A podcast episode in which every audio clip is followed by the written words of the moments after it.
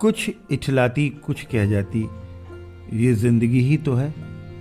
किधर से गुजरे थे, कहाँ कहाँ भटके थे, कुछ भिगो गए थे, कुछ छूकर निकल गए थे, कुछ रुला गए थे, कुछ बहा ले गए थे। आओ गाते हैं तराने अनुभवों की दुनिया के। नमस्कार दोस्तों, आप सबका स्वागत है national institute of social defence और ministry of social justice and empowerment, government of India, media for community foundation New Delhi और पीपल्स इनिशिएटिव लखनऊ के संयुक्त तत्वाधान में वरिष्ठ नागरिकों द्वारा प्रस्तुत इस खास कार्यक्रम श्रृंखला अनुभव लखनऊ में, जिस प्रोजेक्ट को कंसीव और डिजाइन किया है डॉक्टर आर श्रीधर, श्री आलोक वर्मा जी और श्री अरविंद नारायण मिश्रा जी ने। रेडियो कोऑर्डिनेटर हैं अरविंद नारायण मिश्रा जी और प्रोडक्शन कोऑर्डिनेटर हैं कुश त्रिपाठी। दोस्तों, कार्यक्रम में प्रवेश करने से पहले मैं एक बार आपको एक टोल फ्री नंबर बताना चाहूंगी जो हमारे सीनियर सिटीजन्स की मदद और सपोर्ट करने के लिए है। आप इस नंबर का इस्तेमाल सुबह आठ बजे से रात आठ बजे के बीच में कर सकते हैं। यदि आपको किसी प्रकार की मदद और सपोर्ट की जरूरत है तो आप इस toll free number one four five six seven पर कॉल कर सकते हैं। एक बार फिर से नंबर रिपीट कर देती हूँ, आप चाहे तो इससे नोट भी कर सकते हैं, one four five six seven. इस नंबर पे doctors, hospitals, old age homes से लेकर लीगल गाइडेंस, इमोशनल सपोर्ट और बुजुर्गों के शोषण के केस में डायरेक्ट इंटरवेंशन और निराश्रित बुजुर्गों को रेस्क्यू कराने तक सभी प्रकार के सपोर्ट के लिए कॉल किया जा सकता है। अब आइए दोस्तों, बढ़ते हैं कार्यक्रम की ओर। मैं हूं तृप्ति और ये कार्यक्रम आप तक लेकर आ रहे हैं अनुभव लखनऊ। हमारे साथ आज स्टूडियो में हैं श्री मंजुल कुमार जोशी जी। मंजुल जोशी जी का क्या कहें, कुछ लोग जानते हैं इनको कि ये पंडित हैं, कुछ लोग चाहते हैं कि अच्छे कन्वर्सेशनलिस्ट हैं, कुछ लोग जानते हैं कि बहुत बड़े ज्योतिषी हैं और बोलते हैं, और हाँ, इस सब के अलावा वो एक सिविल सेवा में भी थे, रिटायर हुए गृह सचिव उत्तराखंड की पोस्ट से। और इनके इतने रूप हैं और इनके इतने भक्त हैं। He has the capacity of mesmerising people very fast and ये सब कुछ ईश्वर कृपा है। आज मंजुल जी, आपका स्वागत। जरा आपने एक लंबे नौकरी के पहले का और नौकरी के बाद की उस पर संक्षेप में पाँच मिनट में अपना जिंदगी कैसे कैसे किन रास्तों से लेके आपको यहाँ तक लेके आई उस पर बोले, फिर हम लोग पोस्ट रिटायरमेंट इसकी बात करेंगे। मान्यवर अरविंद भाई, आपसे आज इन परिस्थितियों में मुलाकात होकर बड़ा अच्छा लग रहा है और मैं बहुत आभारी हूँ आपका कि आपने मुझे सुअवसर प्रदान किया आपने इस स्टूडियो में आने का। आपके ये, मैं इस प्रयास को बहुत अभिनव प्रयास मानता हूँ कि आपने एक ऐसा कार्य किया है जो कि जिस वक्त जरा आदमी पर हावी होती है, तो जरा जब आदमी पर हावी होती है तो उसे वाकई साथ की जरूरत पड़ती है, और अपने पुराने साथियों के साथ जब वो कनेक्ट करता है तो दुनिया थोड़ी सी हसीन हो जाती है दोस्त, वरना तो तलखी की कोई इसमें कोई कमी नहीं। आपने एक बड़ा वृहद प्रश्न मुझसे पूछा कि आपने सेवा की और सेवा के अनुभवों के बारे में कुछ मेरे ख्याल से आप जानना चाह रहे थे। जी जी। लेकिन सेवा तो एक पड़ाव था, बड़ा सुखद पड़ाव जिंदगी का जी, लेकिन उससे पहले जो हम लोग ने समय गुजारा जी, मैं आपको थोड़ा सा उस पर ले जाना चाहूँगा। आप भी उसी गंगा की माट की प्रोडक्ट हैं जी, मैं भी वहीं। तो मेरे वालिद साहब रेलवे में थे जी, बड़े बाज़ौक आदमी थे, और उनके जो मामा थे श्री स्वर्गीय सुमित्रानंदन पंत जी थे जी। तो my father almost look like him, और वो हमारी दादी, हमारे नाना और हमारे पिता, वो लगभग एक जैसे लगते थे जी। तो हमारे वालिद साहब की बड़ी, मतलब एक काफ़ी गैप के बाद एक औलाद हो गई, ये आपके सामने बैठी हुई, और बहुत खुश हो गए। तो वो नाम रखवाने गए अपने मामा जी के पास जी, तो उन्होंने ये नाम दिया मंजुल। तभी इस नाम, ये बड़ा लवरिश किस्म का नाम था, इसको कोई रखना नहीं चाहता था और इसको कोई जानता नहीं था। इसका फिर जब ढूंढा गया, इसका विवेचन किया गया, तो पता चला इसका माने सुंदर होता है। तो वाकई तब बाल हुआ करते, तो, तो ये बात सही भी थी अपनी जगह। ये सब करने के बाद हम लोग ने एक बुनियादी तरबियत पाई। बुनियादी तरबियत जो है वो इलाहाबाद की मट्टी आपको सिखाती है जी, कि सबसे पहले आपके अंदर जितनी वर्जनाएं हैं, आपके अंदर जितनी गलत फहमियाँ हैं, आपके अंदर जितनी भी अगर आकांक्षाएं जन्म ले रही हैं, और आपके अंदर कोई, इसको शुद्ध भाषा में कहते हैं या रंगबाजी अगर आपके अंदर आ रही है, तो उसको झाड़ पोछ कर सड़क पर डाल दिया जाता है और आपको खड़ा कर दिया जाता है। और उसके बाद आपसे ये कहा जाता है कि भैया का बनबो। तो फिर हर आदमी इच्छा रहती, इलाहाबाद में जो है, जैसे हर हर हर शहर का अपना एक मिजाज होता है। मिजाज तो है ही है, लेकिन हर शहर का अपना एक ट्रेड होता है जी। तो इलाहाबाद का ट्रेड जो है वो इम्तिहान देना है सिविल सर्विसेज कॉम्पिटिटिव सर्विसेज में जाना है। अब आदमी जो है ऐसी जगहों पर भाई देखिए, ना तो ये बर्गर ना पिज्जा, उस समय जमाने में पाँच रुपये का तो आपको वो मिलती थी, जेब का भत्ता पिताजी देते थे, उसमें भी थोड़ा बहुत इधर उधर अटक बटक करके भाई भाई से झाड़वा के दस रुपया भी अगर हो गया तो हमसे बड़ा दौलतमंद कोई नहीं था। तो वो जो आपको एक प्रकार की उन्होंने थ्रेशोल्ड दिया, एक प्रकार का आपको संतोष दिया, वो संतोष जो है वो अनमोल है। पढ़ाई तो एक उसकी प्रक्रिया है जी। और कुछ अच्छे हो जाते हैं क्योंकि उनके यहाँ पर ऐसी परिस्थितियाँ होती हैं कि वो अच्छे हो जाते हैं, कुछ बहुत बुरे रहते हैं, तो वो एलाइड कैटेगरी है अपना चल देती है, और वो बड़े बड़े कृत्य करती है, बाद में गुंडे बनते हैं, बदमाश बनते हैं, रंगभाज बनते हैं, सब कुछ करते हैं। और एक तत्व तो हमारे टाइप का है मिडिल क्लास वाला, अपना पढ़ भी लिया और गुंडे भी कर ली, खेल भी लिया और सब कुछ कार्य कर ली। तो वो एक अजीब प्रकार का हम लोग को तरबियत मिली। उस तरबियत के नाते ना अच्छे ना बुरे, अच्छे ना बुरे, बीच के रहे, मध्यम मार्गी लोग थे हम लोग।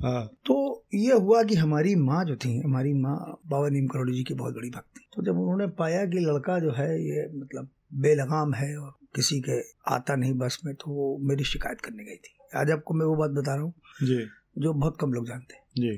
वो मेरी शिकायत करने गई थी कि मेरा लड़का जो है वो वाम विचारों से प्रेरित हो गया है और इस टाइप की बातें करता है। ये शिकायत नीम करोली बाबा से करनी है करी करी जी, करी। उन्होंने कहा तो तू छोड़ दे, हम पढ़ा देंगे। अच्छा। और मेरी माँ का इस प्रकार का वो था, आप कहिए कि विश्वास, कि उन्होंने मुझे बिल्कुल उसी तरह से ले लिया। और संत का वचन तो फलीभूत होता ही होता है जी। तीन सौ एक सौ अस्सी डिग्री जिंदगी घूम गई।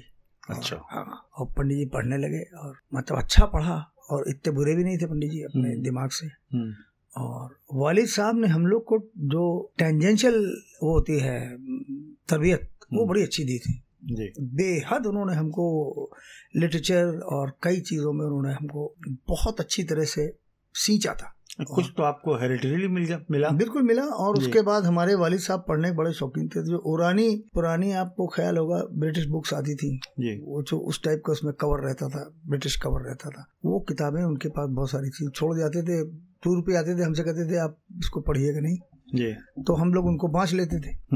तो वो बैकग्राउंड लेके जब हम पढ़ाई में गए तो एक मेरे चाचा हुआ करते, मैं उनका बहुत आभारी हूँ जिंदगी में, उन्होंने मुझे काफ़ी कुछ किया। तो मैं दिल्ली में जब तैयारी करने गया जी, तो मैंने एक तो अमेरिकन लाइब्रेरी ज्वाइन की वहाँ पर, और उसके बाद मेरे चाचा जो थे वो खाटी लेफ्टिस्ट थे जी। देखिए ऐसा होता है, ऐसा संयोग बनता है कि ऐसे ही लोग आपको मिलते चले जाते। तो उस समय रशा की हिस्ट्री आती थी जी, रशा की हिस्ट्री बुक्स आती थी, and they were top deck books.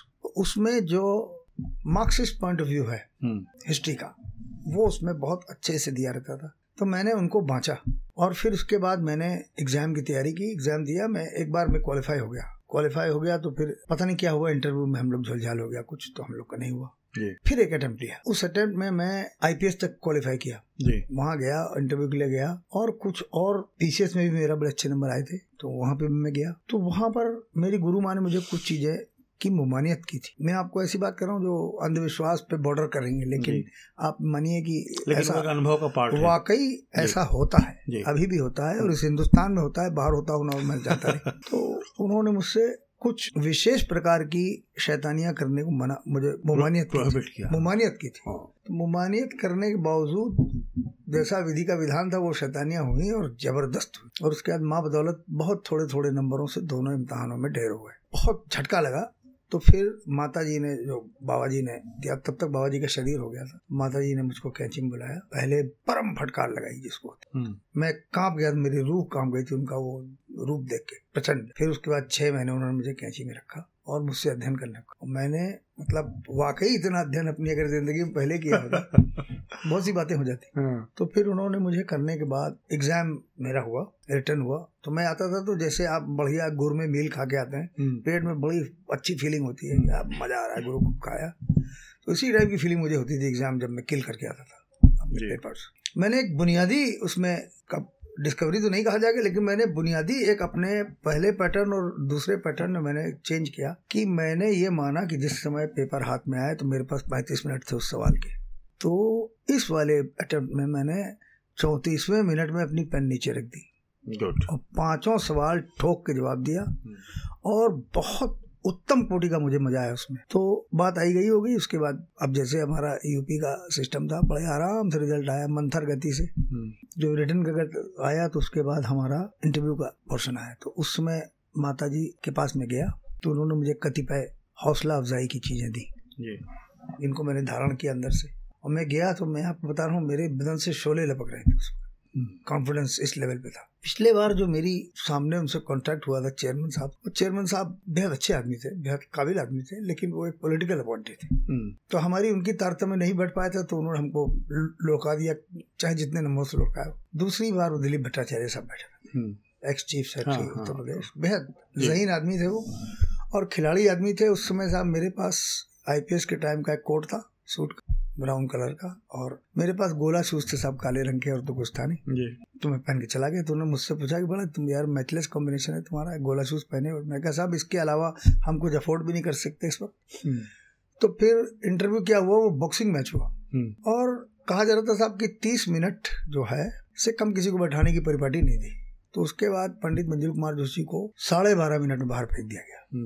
उसके बाद से साढ़े बारह मिनट हाँ उसके बाद बात आई गई होगी। फिर एक दिन माता जी आई, मुझे वृंदावन उठा लगी और ऐसे ही मुख्तसर सी बात बता रहा हूँ, मुझसे बोली एक दिन सडनली वहीं आश्रम में कि जाओ हनुमान जी से जोर से कहना मुझे फर्स्ट कर। तो मुझे मालूम नहीं था, मैं गया और बड़ी तेज बेतहाशा में चिल्लाया वहाँ जा। मैंने कहा हनुमान जी मुझे फर्स्ट कर, कहने कह दिया। मैंने कहा कह दिया माता। फिर मैं आया, एक महीने बाद रिजल्ट आया तो साहब लाइन हमसे शुरू हो गई, हम बहुत प्रसन्न हुए। उसके बाद नौकरी लगी साहब। उसके बाद फिर आप पूछ रहे तो नौकरी की बात बड़ी अच्छी आएगी। नौकरी में आगे बढ़े मुझे अनुभव होता तो आप जब जाते हैं तो आप में लौंडिहारी रहती है बहुत हाँ। तो जब आप जाते हैं वहाँ तो हम इसी स्टाइल से गए, हम लोग नौकरी शुरू किया अपना। और उस समय का जो वर्किंग प्रिंसिपल था वो ये था कि हमसे बड़ा रंगबाज कौन है हाँ, कोई नहीं, हमसे बड़ा कोई होता नहीं था। तो ये भी मानते थे कि हमसे बड़ा गुंडा कोई नहीं है। तो उस समय उस तर्ज पे नौकरी होती थी यूपी में।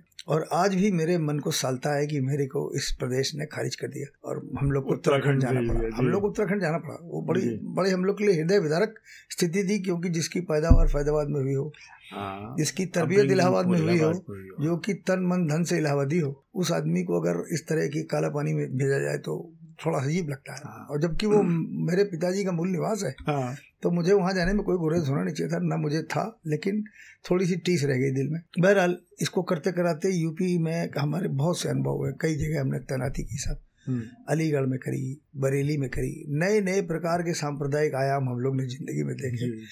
फिर एक बार ऐसा हुआ कि यूपी के जितने बुकरात मजिस्ट्रेट थे उन सबको अयोध्या सडनली तैनात कर दिया गया। तो मैं अयोध्या भी गया, अयोध्या भी गया वहाँ भी किया। फिर उसके बाद साहब जैसा कालचक्र घूमा तो दो हज़ार बीस में वही हादसा हुआ जिसका हमें डर था। इस प्रदेश का विघटन हो गया और हम लोग को उत्तराखंड रवाना कर दिया गया। हाँ। एक दिन रात को ऑर्डर आया और एक हम लोग के मित्र हुआ करते थे, कोलीग थे तो हमारे साथी, मगर उन्होंने बड़ी बेरहमी से रात को दो बजे हम पर ऑर्डर सर्व किया कि आपको उत्तराखंड कर दिया गया। सुबह भी दिया जा सकता तो उसमें कोई ऐसी आफत नहीं आई जा रही थी। बहरहाल वो चौदह दिन बड़ी भारी बड़े भारी कटे, क्योंकि एकदम बेगाना हो गया। तो आपने सुना होगा पहले कहते देखे रहना नहीं देश बेगाना है हाँ। तो फिर वो अजीब प्रकार का विक्षोभ अंदर मन में आ गया। तो जब मैं गया पहले दिन वहाँ पर, वहाँ के सचिवालय में मेरी दुनिया तबाह हो गई। ऐसी जगह थी वो, कोई इधर घूम रहा है, कोई उधर घूम रहा है, गेट खुला हुआ, क्या सचिवालय, लखनऊ के सचिवालय के सामने वो ऐसा लग रहा था कि जैसे हमारा एक छोटा सा खोखा कोमचा टाइप का हो। तो उसमें जाके हम लोग रहे तो कई दिन हम लोग झोले लेके घूमते थे वहाँ पर जी, और वही हमारा दफ्तर होता था। और उसी झोले को लेके हम लोग असेंबली में भी जाते थे, असेंबली के जवाब देते थे, सारे कागज फाइल उसी में रखे रहते थे। आपने उनका नाम सुना होगा, क्या नाम, हमारे सेवेंटी नाइन बैच के साहब थे, सुवर्धन साहब। वो झोला भी कर्टसी उन्होंने ही दिया था। अच्छा आपने देखा होगा कि झोला गिफ्ट करने की जो परिपाटी है, ऐसा माना जाता है कि जो हम लोग के बेहतर मित्रगण जो समृद्धशाली विभागों में होते हैं वो कभी कभी अपने लावारिस बंधुओं को एक हाथ झोला और ब्रीफकेस दे देते हैं ताकि उनको थोड़ा सा महसूस हो कि अभी वो भी सेवा के भाग हैं। तो बहरहाल ये करते कराते फिर मैं बेसिकली मैं इसेंशली मुझे I emerged as a law and order officer, और मैं इसके बाद चला गया गृह विभाग में, काफ़ी दिन मैं अपर सचिव रहा। फिर उसके बाद वहीं पर मुझे सचिव बना दिया गया और मैंने फिर सहकारिता विभाग देखा, मैंने और कई विभाग देखे, बहुत सारे विभागों को देखते देखते ये यात्रा चौदह इकतीस दिसंबर दो हज़ार चौदह पूर्ण। और ऐसी ईश कृपा रही, क्योंकि मेरे पास न उस वक्त न मैं अपने लिए आवास बना पाया था, न मैं हम नौकरी करने में रह गए, ना मेरी बेटियों की शादी हुई थी, ना कुछ हुआ था। तो मुझे बहुत सख्त आवश्यकता थी और पहली जनवरी दो हज़ार पंद्रह को मुझे मेंबर ट्रिब्यूनल बना दिया। तीन साल तो वस्तुतः मैं छः साल छः साल के लिए मैं एक दिन भी लवरिश नहीं रहा और एक दी इकतीस दिसंबर दो हज़ार बीस तक मैंने मोतवात नौकरी की। इस बीच तो ये सब लायबिलिटी जितनी थी आपकी वो सब सब मेरी ऐसी हनुमान जी के पा रही मेरे ऊपर। मैं तो इसको और कुछ मानता ही नहीं हूँ, मेरी काबिलियत तो अपनी जगह छोड़ दीजिए। और एक बात आपसे और कहूँ अरविंद भाई जी कि, कि जब आपको रडरलेस छोड़ दिया जाता है और आपके साथी आपकी पीछे से बिचिंग करके और हम लोग को भगाया गया यहाँ से जी, हम लोग गए नहीं, माफ करिएगा, हमारे ही साथियों ने हम लोग को अच्छी तरह से बढ़िया बड़ी केवट की नाव में बैठा के और ढकेल दिया कि उत्तराखंड की तरफ बहते जाओ। तो वो बात बड़ी मतलब हम लोग लिए हृदय विदारक रही, दर्दनाक रही, मगर हुई तो हुई, क्या किया जाए। तो वहाँ जाके मैं कुछ दिन थोड़ा अपने घाव चाटता है आदमी, मैंने भी किया। उसके बाद फिर हम लोग जब वहाँ के रंग में रंग गए तो वो बुरा डिसीजन भी नहीं था। और इस प्रदेश और उस प्रदेश की आपको थोड़ी शिफत में मैं आपको थोड़ा डिफरेंस बता कि जब ये मतलब हम उसको गुलामी कहते हैं, जब उस वो क्षेत्र इस बड़े क्षेत्र का गुलाम था, तो यहाँ के अफसरान, यहाँ के जो अन्य राजनीतिक हस्तियाँ हैं और यहाँ तक कि छोटे मोटे जो अपने दरमियानी मुलाजिम जिनको कहते हैं वो सब भी आते थे। तो वो ये मानते थे कि सारे जितने उत्तराखंड वासी हैं सब मेड इन चाइना है, तो इसी टाइप उनका व्यवहार रहता। अब जब इनकी मैडमें और इनके साहबों के तो तपाड़े जो इनके साथ चलते थे, फौज फर्राटा, बड़ी हिकारत की नज़र से देखा करते, वो ऐसे देखते थे कि हम हम नहीं हम अपने औपनिवेश में आए हैं। औपनिवेश में जैसे औपनिवेशिक जो पहले बड़ी अंग्रेज में करती थी मैडमें और अंग्रेज साहब लोग क्लब में करते थे, भाई बाहर वो ब्रिटिश बच्चा हिंदुस्तानी बच्चा हो बाहर, खाना लाओ, वैसा लाओ, वैसा रंगबाजी चेक करते थे वो लोग। लेकिन अब बड़ा इक्वलाइजर हो गया गुरु, जब यहाँ का अधिकारी आता है तो अब उसके अंदर वो टें जो है उसकी खत्म हो गई।